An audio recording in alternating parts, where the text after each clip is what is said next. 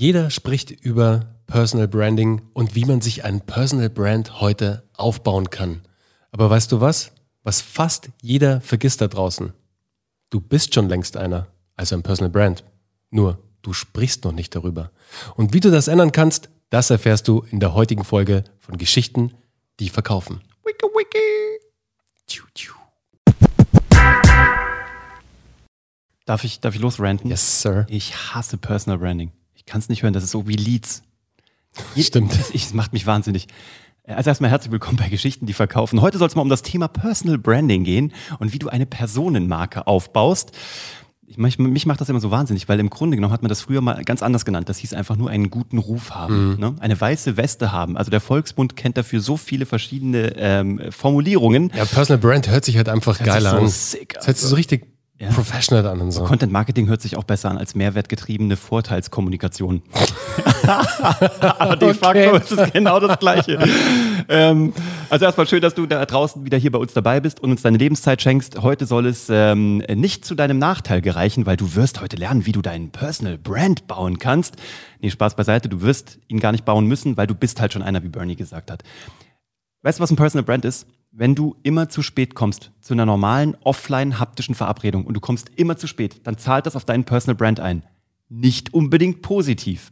Wenn du kommst und hast immer zerlöcherte Klamotten an oder wirkst ungepflegt oder ähm, bist nicht bei der Sache oder bist abwesend oder hörst nicht wirklich bei jemandem zu, das wirkt sich auf deinen Personal Brand aus, nämlich nicht zu deinen Gunsten. Außer du bist Grunge Rocker. Absolut. Oder du kannst es dir leisten, weil du Multimilliardär bist und genau. alle müssen nach deiner Pfeife tanzen und alle müssen dir sagen, wie unfassbar geiler Typ du bist oder Mädel. Aber ansonsten ist es blöd. Von daher, ein Personal Brand ist auch so viel mehr als nur, wie baue ich meine Bio in Instagram mhm. oder wie äh, viele Follower habe ich auf LinkedIn.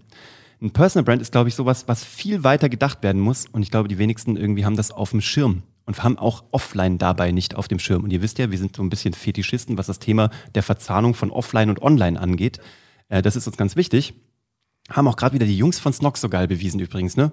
Die Snox haben, äh, der Johannes Kliesch von Snox, die haben einen, in Mannheim ein Café aufgemacht. Mhm. Und das haben sie probiert, ganz toll digital zu bewerben. Hat nicht so gut geklappt. Wussten wir auch schon übrigens von unserem Café in Nürnberg. Ähm, was die gemacht haben ist, was wir übrigens auch schon gemacht haben und schon viel früher als die, wir haben geflyert in der Innenstadt und haben äh, kostenlose Coffee-to-Goes verschenkt durch diese Flyer und dann sind Leute gekommen. Und was die jetzt auch gemacht haben, A, offline das und B, haben sie auch Plakate in Mannheim geschaltet und haben auf diese gratis ähm, Cafés verwiesen. Super smart und haben die Leute dann da reingeholt. Deswegen, offline ist wirkungsvoll und bei deinem Personal Brand ganz genauso. Und ähm, wir ganz kurz noch. Ja. Wir werden Bundesweit. Wir werden bundesweit Plakate. Also nur mal so. so, okay, weiter. Flexen. Johannes, stay tuned, wir kommen. We're coming to Mannheim. Sie ist im Viereck angelegt, diese Stadt. Aber das ist ein anderes Thema. Nee, Personal Branding ist halt ähm, einfach, wie du agierst. Und zwar mhm. auf allen Kanälen. Wie du, aber auch, ob du auf einen Kommentar antwortest. Die meisten, glaube ich, reduzieren Personal Branding auf, soll ich äh, einen blauen Hintergrund nehmen bei meinem LinkedIn-Profil? Fotografiere ich mich mit oder ohne Jackett? Was ist irgendwie, passt mehr zu meinem Personal Brand? Für welche Werte stehe ich? Das ist ja schon mal gut. Aber auch die Sache ist ja, was ist meine Story? Also der Personal Brand ist erstmal auch da wieder Story getrieben. Ne? Was sollen Leute über ja. mich erzählen, wenn ich nicht da bin? Und ähm, auch das, glaube ich, ähm, wird total unter den Tisch fallen gelassen. Es geht, glaube ich, nur um Äußerlichkeiten. Das ist so, wie wenn du bei der, bei der Webseite immer noch dein Logo nochmal nachpolierst überlegst, was schreibe ich auf meine Visitenkarte drauf, ja. das sind nur die äußersten Ringe eines Personal Brands. Was ist, gibt es einen Personal Brand, den du geil findest? Es ist halt total oberflächlich, Uwe, ja. weißt du, weil, also es gibt ja nichts Oberflächiges als jetzt, also jetzt digital äh, zu denken oder äh, jemand behauptet, dass wenn du jetzt nur nach CI-Farben gehst, ähm, dass die CI-Farbe ist natürlich ein Teil deines Brands, ist ganz Absolut. klar. Aber das ist nur so ein kleines Mühe davon. Das mhm. ist halt die Basis, das ist die Grundlage dafür, das kann die Grundlage sein. Viel wichtiger, was du gerade gesagt hast, Uwe, ist, wie trittst du denn, wie tritt dieser Personal Brand mhm. jetzt, wie tritt diese Person nach außen? Was kommuniziert sie? Also was sendet diese Person und was empfängt sie auf der anderen Seite wieder und was sendet sie zurück? Ja. Ja. Deswegen ist es schon mal extrem wichtig, dass du ins Sparring gehst mit deiner Community, mit deinen Followern, mit Menschen, an denen du Content oder Inhalte sendest. Das ist schon mal extrem wichtig. Und dann ist natürlich, wenn du wieder einen Schritt zurückgehst, ist wichtig, was ist denn der Inhalt des Inhalts sozusagen? Mhm. Um was geht's denn in diesen Inhalten? Weil das definiert am Ende des Tages deinen Personal Brand und sagt dann das über dich aus, was du natürlich im besten Falle mit einer guten Geschichte dort drin verpackt hast. Und wie oft haben wir es jetzt schon überlegt, also erlebt, dass wir mit Menschen Kontakt hatten, sag mhm. ich mal, die einen tollen Personal Brand im Digitalen hatten. Dann kommt aber dieses Problem, weil wir bei Geschichten, die verkaufen sind. Also Geschichten können viele erzählen, aber die Frage ist, die verkaufen heißt ja, wir gehen ins Sparring auch im echten Leben. Ja. Also irgendwann kommt es mal zum ersten Zoom-Call, zum ersten Kaffee oder zum ersten Treffen und dann bröckelt so der digitale Personal Brand gegenüber dem haptischen Personal Brand und passt halt so gar nicht zusammen. Ja. Und das mag während Corona noch gegangen sein oder noch gehen, aber die Zeit läuft, so Gott will, aus. Und wir werden uns bald alle wieder in echt sehen, so mit Handschütteln und so. Und wenn dann der Personal Brand von digital und offline nicht übereinander passt, dann hast du ein riesengroßes Problem. Mhm. Ähm, Gibt es bei dir einen Personal Brand, den du geil findest? Puh, lass mal überlegen. Naja, es gibt, es gibt so ein paar. Also es gibt halt die Klassiker. Mhm. Weißt du, die, die Klassiker, die wahrscheinlich jeder äh, und, und oft erwähnt werden. Na klar, Elon Musk ist ein wahnsinniger Personal Brand. Mittlerweile ähm, hier der Gründer von Virgin ist ein super Personal Brand, Richard Branson. Aber den feiere ich halt einfach so auch, weil er halt einfach ein verdammt cooler Typ ist. Ja. Also wenn man mal seine, seine Biografie gelesen hat, was der alles früher gemacht hat, also um diesen Brand zu kreieren, also mhm. um diese Brandsart zu kreieren, ähm, sein Unternehmen, die er geschaffen hat, aber auch sein Personal Brand drumherum. Mhm. Ich meine, der Klasse, also das geilste Bild von ihm, wahrscheinlich hat jeder von euch gesehen, er beim Kitesurfen mit einem nackten Model auf der Schulter. Legendary, das Ding ist um die Welt Das gegangen. ist das geilste Bild ever mhm. von Richard Branson. Klar. Deswegen feiere ich den Typen einfach auch für sein Vibe, wie er ist. Weißt ja. du, er ist ein extremer Unternehmer, aber trotzdem kommt er immer super laid back mhm. rüber. Mhm. Er ist immer entspannt. Ich meine, klar, äh, bei seinem Kontostand ja. Ganz klar, dass der entspannt ist. Aber auch früher, also wenn man Fotos von ihm sieht in mhm. seinem Buch, ich glaube, Losing My Virginity ist das, ist das erste, mhm. ähm, nee, oder Finding My Virginity, eins von beiden. Mhm. Und da ist er immer, weißt du, da, er, er spiegelt das perfekt wieder, was er als Personal Brand kommunizieren möchte. Und mhm. zwar der Unternehmer, der aber trotzdem, der seine Ziele verfolgt, der die Ziele im Auge hat, der wahnsinnig multi unterwegs ist und der, also wenn es einen Multi-Unternehmer gibt, dann ist er das, weil ja. was der alles losgetreten, gemacht, erfolgreich umgesetzt hat, ist Wahnsinn. Aber trotzdem dann immer diese entspannten, diesen entspannten Vibe mitgibt. Das ja. fasziniert mich, das, das finde ich super. Das Spannende ist, ich kenne zwei junge Damen, eine aus München, eine aus äh, den Kana von den Kanarischen Inseln die ihn so gut kennen, dass die eine ihm Kitesurfen beigebracht hat und die andere äh, arbeitet mit ihm zusammen und ist Mega. zweimal im Jahr ähm, vor Corona auf Necker Island gewesen. Mhm. Und beide sagen, dass der Typ zu 100% konkurrent ist. Exakt so, wie du ihn wahrnimmst, ist er zu Hause. Und mhm. zwar zu 100 Prozent. Mhm. Also da gibt es nicht ein Mühe Reibungsverlust. Der Typ ist so, wie er ist. Ich habe ein anderes Beispiel, das ist jetzt geil diametral zu deinem, weil Deiner ist jetzt ein Multimilliardär, ja. der darf sich das leisten rein theoretisch, ist aber geil. Jetzt gibt's Leute, die ganz normal sind, also der wird auch gut verdienen, aber ich komme nochmal zurück zu diesem, wie heißt er denn? Du weißt schon, der SAP-Chef, der ja. HR-Chef von SAP. Der Typ könnte, ich bin jetzt mal lapidar, mit dicken Eiern durch LinkedIn laufen und könnte sagen, ich bin der, ba der Babo, so, und ich kann einfach Leute einstellen. Mhm. Aber der Typ inszeniert sich, oder ich glaube eben, das ist der Punkt, er inszeniert sich nicht, sondern er ist ein Diener für die Mitarbeiter von SAP. Er ist ein Diener. Ihr müsst cool. euch den Typen angucken. Der Typ ist unfassbar. Ich meine, der könnte bei SAP ganz anders auftreten. Der könnte wirklich arroganter auftreten oder mhm. ich sag mal kühler, aber er ist ja. unfassbar nahbar. Er ist äh, ich habe, wir haben es schon ein paar Mal gesagt, er ist auch das Gesicht von SAP auf LinkedIn. Aber von seiner, von seinem Wertekanon, den er definiert hat, ist er der Möglichmacher, mhm. der Enabler, der Diener, der Mitarbeiter von SAP. Und das ist so demütig und so einladend und so sympathisch bei so einem Monster-Brand, der im Moment einfach ein Multimilliarden-Brand ist, ähm, dass ich das extrem beeindruckend finde. Und da ich habe ihn noch nie persönlich kennengelernt. Ich würde, ich würde eine Wette machen, mhm. dass der Typ so ist, wie er ist. An der Stelle, Sie sind herzlich bei uns eingeladen. Wenn Sie diesen Podcast jemals hören und der HR-Chef von SAP sind, melden Sie sich bitte unter geschichtendieverkaufen.de. Es wäre uns eine Ehre, Sie hier zu interviewen. Oder wenn jemand den von euch da draußen kennt, dann bitte oh, ja, legt ihm diese, genau, diese, diese Episode. Oder wenn einer Richard Branson kennt. Oh, den würde ich auch nehmen. Ja, Dafür würde ich auch eine englische Episode machen. Also da, wir würden die sogar mit Untertiteln machen, also im Video. Im Podcast würde das nichts bringen.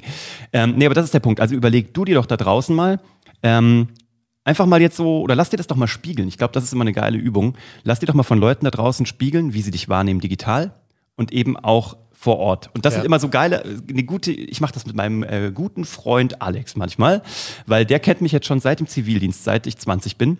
Und der hat jetzt A, mich privat persönlich begleitet und der hat mich eben auch digital begleitet oder sieht natürlich meine Outlets. Und da ist immer spannend zu sehen, bin ich der Typ digital, den er kennt mhm. und andersrum. Und was sagt er? Äh, du, in der Regel ja. Also cool. das ist so, ich glaube, der, der, der erobert übrigens auch gerade LinkedIn für sich und seine Company und die starten jetzt einen Podcast wieder neu. Also die sind jetzt auch wieder im Podcast-Game, da waren sie mal, starten auch wieder neu und gehen den Weg jetzt selber, ähm, weil sie gemerkt haben, was das für einen Impact hat, eben mit Content-Marketing ja. rauszugehen, gerade in diesem Bereich, ich sag mal, Programmierung, App-Design, digitale mhm. Lösungen. Aber das ist doch interessant. Spiegel, lass dir mal spiegeln von Menschen, die dich gut kennen. Ich habe ein anderes Beispiel, darf ich das ja, noch ganz kurz raus. sagen? Und zwar, ja. jetzt, deins ist ja sehr positiv. Ja. Ich muss euch mal auch, da geht es ja auch immer darum, wisst ihr, es, nicht, es läuft nicht immer alles so, wie man es sich vielleicht vorstellt und nach Plan sozusagen.